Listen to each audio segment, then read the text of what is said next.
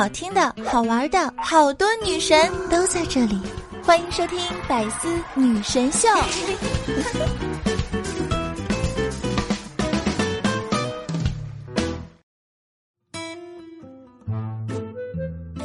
这别人减肥的方法呀，靠运动；我减肥的方法呢，靠许愿。别人暴富的方法靠工作，我暴富的方法呢，靠做梦。Hello，大家好，欢迎来到百思女神秀周五一本正经版，道理我没有，瞎说最拿手。我是你们的正经主播小乔妞，逗你开心，我是一本正经的。话说呢，光阴似箭，岁月如梭，又到了一年一度的毕业季了，对不对？那上期节目当中啊，我们说了这个答辩，那这一期节目呢，我们来说一说毕业论文。哎，为什么呢？因为啊，令广大毕业青年最为头痛的一定是。毕业论文了，对不对？对于这个初出社会的学生来说啊，快乐一定是从论文通过开始的。对于一篇好的论文来讲啊，结尾的致谢彩蛋那绝对是必不可少，一定会给论文长篇大论的平淡增添一丝不一样的色彩。然而，小乔妞，我万万没想到啊，现在毕业论文结尾的彩蛋啊，画风和以前那是完全不一样的。我敢说啊。老师看了以后，真的都要忍不住给他们延期毕业。比如说啊，这位同学的论文致谢，首先我要感谢我的指导老师，对我的毕业设计提出了许多宝贵意见。如果不是他，我这篇论文可能早就写完了。其次呢，我要感谢我的室友，他们给我提供了很大的帮助。毕业设计期间，他们热心的鼓励我跳楼。让我树立了无法毕业的信心，吓得我苟延残喘至今。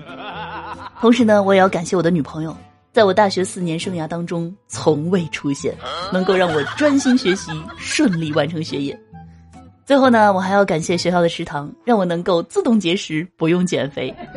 同时，我还要感谢我自己，为了能够毕业，一本正经胡说八道了那么多字。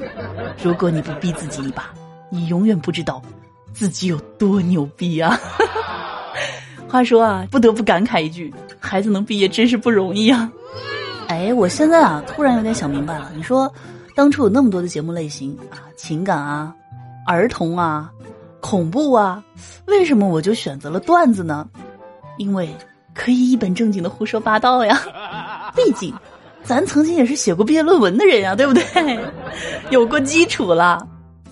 那有像刚才这样吐槽老师的，还有呢是感激涕零的，比如这位同学说：“我要万分感谢我的指导老师，他严谨细致，一丝不苟。”他一定会是我以后工作学习当中的榜样。他天使的脸蛋，魔鬼的身材，循循善诱的教导，不拘一格的思路，都会给我无尽的启迪。在没有遇到他之前，我犹如清晨兮若草；在遇到他之后，我犹如剑切玉良人。每四级老师对于我的恩情，犹如高山，犹如深海。此生我生当咸猪，死当节草。老师若病，我是药；老师若崩，我扶棺。来世必做牛做马，做狗做猪，以报老师对我的浩荡施恩。估计啊，这老师内心一定得在说啊，停停停停停停啊，别说了，我觉得真不至于，不至于啊。还有啊，感谢家人的。我要感谢我的妹妹，由于疫情的影响，论文的大部分内容都是在她的陪伴下完成的。尽管她并不能看懂我写的是什么，但她忍受了我在论文撰稿期间的颠倒作息、糟糕厨艺以及处理家庭琐事的焦虑。自律和坚持是我们两个将要一生学习的命题。不久之后，你便会在学术库中看到你的名字，但希望这不是你离学术最近的一次。妹妹一定在想。勿 Q，谢谢。还有啊，感谢偶像的。最后，我要感谢青三创四的弟弟们，谢谢你们在我写论文的这两个月里给了我最大的笑点。同时，我还要感谢演员翟天临，谢谢你让我在每一个写论文写到想哭的深夜，微博一搜就能找到仍然奋斗的同伴。是的，那一年是天灵二年，初夏时节，我们在微博相遇。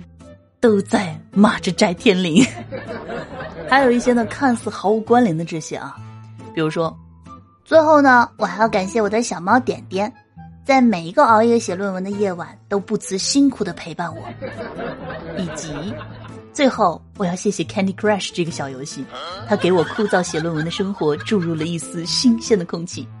虽然如果没有他，我的论文可能会完成的更快一点，是吧？没有人能阻挡喵星人和游戏的诱惑。还有啊，感谢大盘的。最后呢，我要感谢每天飘绿的大盘，是他让我相信了知识才是改变命运的最好途径，放弃了不切实际的赚钱梦想。绿盘表示：“妈呀，受宠若惊啊！”还有呢，来自于吃货的感谢啊。最后呢，我想说，我无法忘记关东煮、知味冒菜、月牙山烧烤、仙源牛羊肉汤、姚三美食总会。豆腐咔咔、方丈鸭脖、萧记来凤鱼，感谢这些店的老板，也感谢深广送我甜皮鸭的大妈、食堂打蛋炒饭的阿姨，还要感谢图书馆五楼的桌椅、书架和开水机，以及明湖旁的凉亭。当然了，感谢了一圈之后啊，一定不能忘的就是感谢自己，毕竟这论文是自己写出来的呀，对吧？致谢。这篇论文呢，完成给我的研究生学习生活画上了圆满的句号。不出意外，这应当是我学术生涯的终点。首先，我要感谢自己，终于把这篇论文写完了。我都想给自己磕两个，我太不容易了。看看啊这个欣喜之情溢于言表，对吧？真的，我就突然特别想感慨一句啊，如果时间倒流的话，能回去再写一遍论文结尾，我一定啊，我一定会让很多欧巴。和我共同出镜的，啊，算了算了算了啊！我想一想这个论文查重，我觉得还是不要回去重来了。毕竟啊，这个学术研究的过程啊，还是需要有强大的耐心和坚持力的。因为啊，被生活击败了九十九次后，你就会明白，下一次啊就是第一百次了。对了啊，再跟大家说一个冷知识啊，就是上学的时候抄作业的那批人，长大了之后啊，还是在急急忙忙的啊抄作业。怎么抄呢？就是在预售前抄别人的作业，搞了半天啊！这么多年来，抄作业的一直都是那批人，就跟现在跳广场舞的大叔大妈啊，曾经呢也是那批跳 disco 的人，对吧？那如果你的工作啊是这样子的，那公司呢要求你每天早上七点半到单位啊，中午呢午饭半个小时以后啊立即回工位继续处理文档，晚上呢统一加班到九点，九点回去之后还要继续写报告。周六日啊，还要安排各种加班，然后每个月排名发到群里，让大家看看啊，谁是最差劲的，谁拖了集体的后腿。老板呢，还要隔三差五啊屌你一顿啊！你说你会不会开心工作？你说你会不会郁闷？你其实想想啊，这就是现在的孩子们在学校里学习的生活。哎，有的时候啊，其实我特别庆幸，得亏我上学的时候上的早。是吧？不然，如果我现在啊，比如说我才开始上小学，真的要累死了。我感觉现在孩子们竞争压力太大了。不过呢，不光现在学生难啊，老师们也挺难的。我有个朋友啊，有一天呢，他就跟我抱怨，他说：“哎呀，我今天得下午去上课，但是吧，我又约了朋友一起打游戏，然后我真的就很纠结。然后我就跟他说：我说，那你可以上课的时候偷偷打游戏啊。然后他说：嗯，那个。”我是老师，无心学习，只想游戏，对吧？那虽说啊，现在是提倡这个素质教育了，但是感觉啊，老师和孩子应该比以前都更累了。孩子下课以后啊，要额外学更多，然后老师呢又担心孩子们因为这个素质教育啊而影响了分数。所以说啊，人生不易，全是压力啊。所以各位一定要保重好身体，因为啊，我们的身体其实每天真的很辛苦的。如果啊，我们身体的各个器官会说话，那一定是这样子的，啊，肾啊说了，我每天从血液里面抽尿液，但是我从不抱怨。肠子啊，我每天和屎待在一块儿，天天都是，我从不抱怨。肝脏，哎，我每天干的都是一些脏活累活，但是我从不抱怨。然后脑子，我太难了，我太不爽了，我想死。啊，毕竟大脑啊，每天都在装垃圾。哎，你说我怎么能不抱怨？我就是不想学习，我就是想玩游戏。太难了。所以啊，不是这个你的身体不抱怨。如果你一直让他超负荷工作的话，那哪里有压迫啊，哪里就会有反抗。就好像现在的脑子，对吧？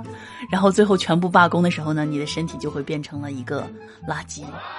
那就像网上有一个段子啊，说正要坠入爱河的时候呢。河神突然对我说：“请不要往河里投放垃圾。那说到这个垃圾啊，有没有发现，有的时候呢，其实垃圾啊也并不是那么讨厌，因为在成年人的世界里啊，收到垃圾邮件的时候，你就会感觉，哎呀，松了一口气啊，是吧？一看是垃圾邮件，那太好了，不用加班啊，然后也没有事情发生。那不知道大家有没有留意过啊？像八零九零这批啊，正在工作的打工人。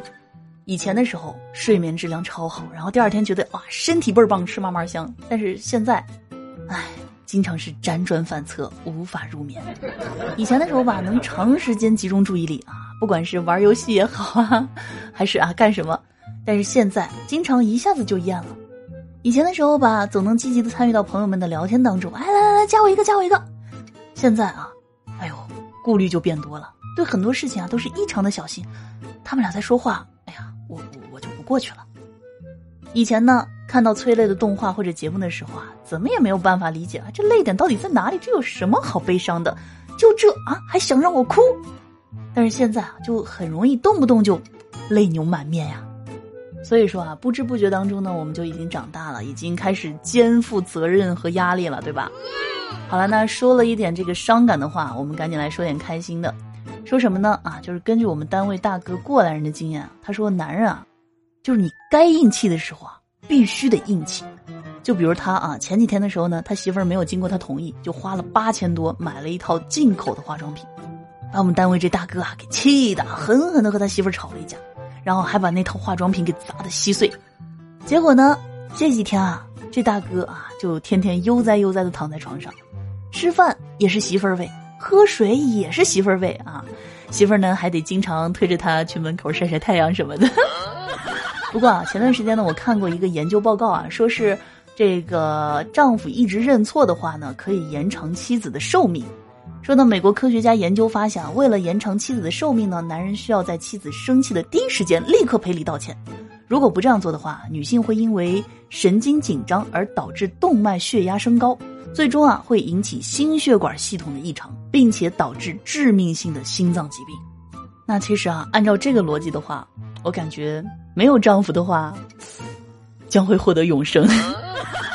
所以啊，我们节目前的各位小哥哥，如果呢你的女朋友或者是你的老婆啊和你吵架的时候呢，千万不要试图战胜她，因为只有赢得老婆的人，其实才是最终胜利的人。就像我们单位小熊啊，特别喜欢狡辩。当初呢，向他老婆求婚的时候就说啊：“彩彩啊，嫁给我吧啊！以后呢，我就是你的 ATM 机。”他老婆彩彩啊，那是感动的眼泪汪汪的。结果婚后的时候呢，有一回他老婆就找他要钱买衣服，小熊啊就两手一摊说：“我没钱。”彩彩啊就质问他说：“那你当初不是说你是我的 ATM 机吗？”小熊说：“那你懂不懂啊？想要从 ATM 机里取出钱，那首先你得往里存钱呀！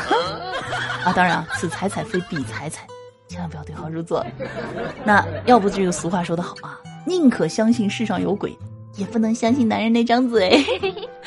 那我们今天的互动话题啊，就是你们觉得自己听过最不靠谱的话是什么？欢迎大家在评论区和小强妞一起来聊聊看。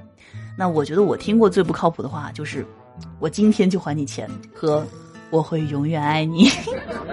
对了，还有马上就要六幺八了，不知道大家有没有要囤的东西呢？总之，小乔妞我有很多要买的。那小乔妞呢，也特别为大家在京东呢申请了这个无门槛红包啊！只要在我们这个京东 APP 的首页搜索我的专属口令“印第安小乔妞”，就可以领取无门槛红包，全场通用，每天可以领三次哦，最高金额一万六千八。所以呢，还等什么？赶快去领红包吧！六月一号起呢，京东会有大量的低价秒杀，大家一定要提前领好红包，一号的时候呢就可以尽情买买买啦。好了啊，那最后呢是我们的听友留言时间，来看一下上期节目当中大家说了些什么。听友印第安俏大叔啊评论说：“我想养只猫，取个妞妞的名字，天天就能陪着它啦。”没事，你打开喜马拉雅，然后订阅一本正经，同样我也能每天陪伴着你。听友小学魔啊评论说：“地铁上啊人很多，我闺蜜啊就在我耳边轻声抱怨。”脚都站麻了，累死了。闺蜜听了之后啊，大声说：“什么？你都怀孕三个月了？”我正一头雾水的时候啊，好几个人都站起来给我让座。只想说啊，好机智的闺蜜啊！听我龙 Sir 啊，评论说王建国表示不服气，为啥只有我上榜了呢？池子和李诞怎么没上榜呢？我要抗议！这就足以印证啊炒 CP 的力量。我感觉啊，以后我也得找个男主播炒个 CP 啥的。听友不喜欢追剧，喜欢追俏妞啊！评论说：“我的天哪，听了几年了，一个沙发和前排都没抢到。”我呢就姑且把这句话理解为夸奖我还有那么一丢丢人气，假装自己是个人气主播。好了啊，那听友留言呢，我们就分享到这儿。以上呢就是本期节目的全部内容了。记得喜欢别忘记评论点个赞。如果呢还想要听更多小强妞的节目和声音的话呢，可以去订阅收听小强妞的个人娱乐专辑《一本正经》。同时呢，小强妞的最新多人有声剧《百万情人穆少晚上见》也已经上架了。喜欢听书的小耳朵呢，一定不要错过。众多 CV 总有一款声音打动你。那想和小强妞更多互动呢，可以添加 QQ 听友群五四幺九九七零幺二，微信五三二三六三零八九，关注主播呢，进入小强妞的个人主页，可以收听更多精彩内容。拜拜。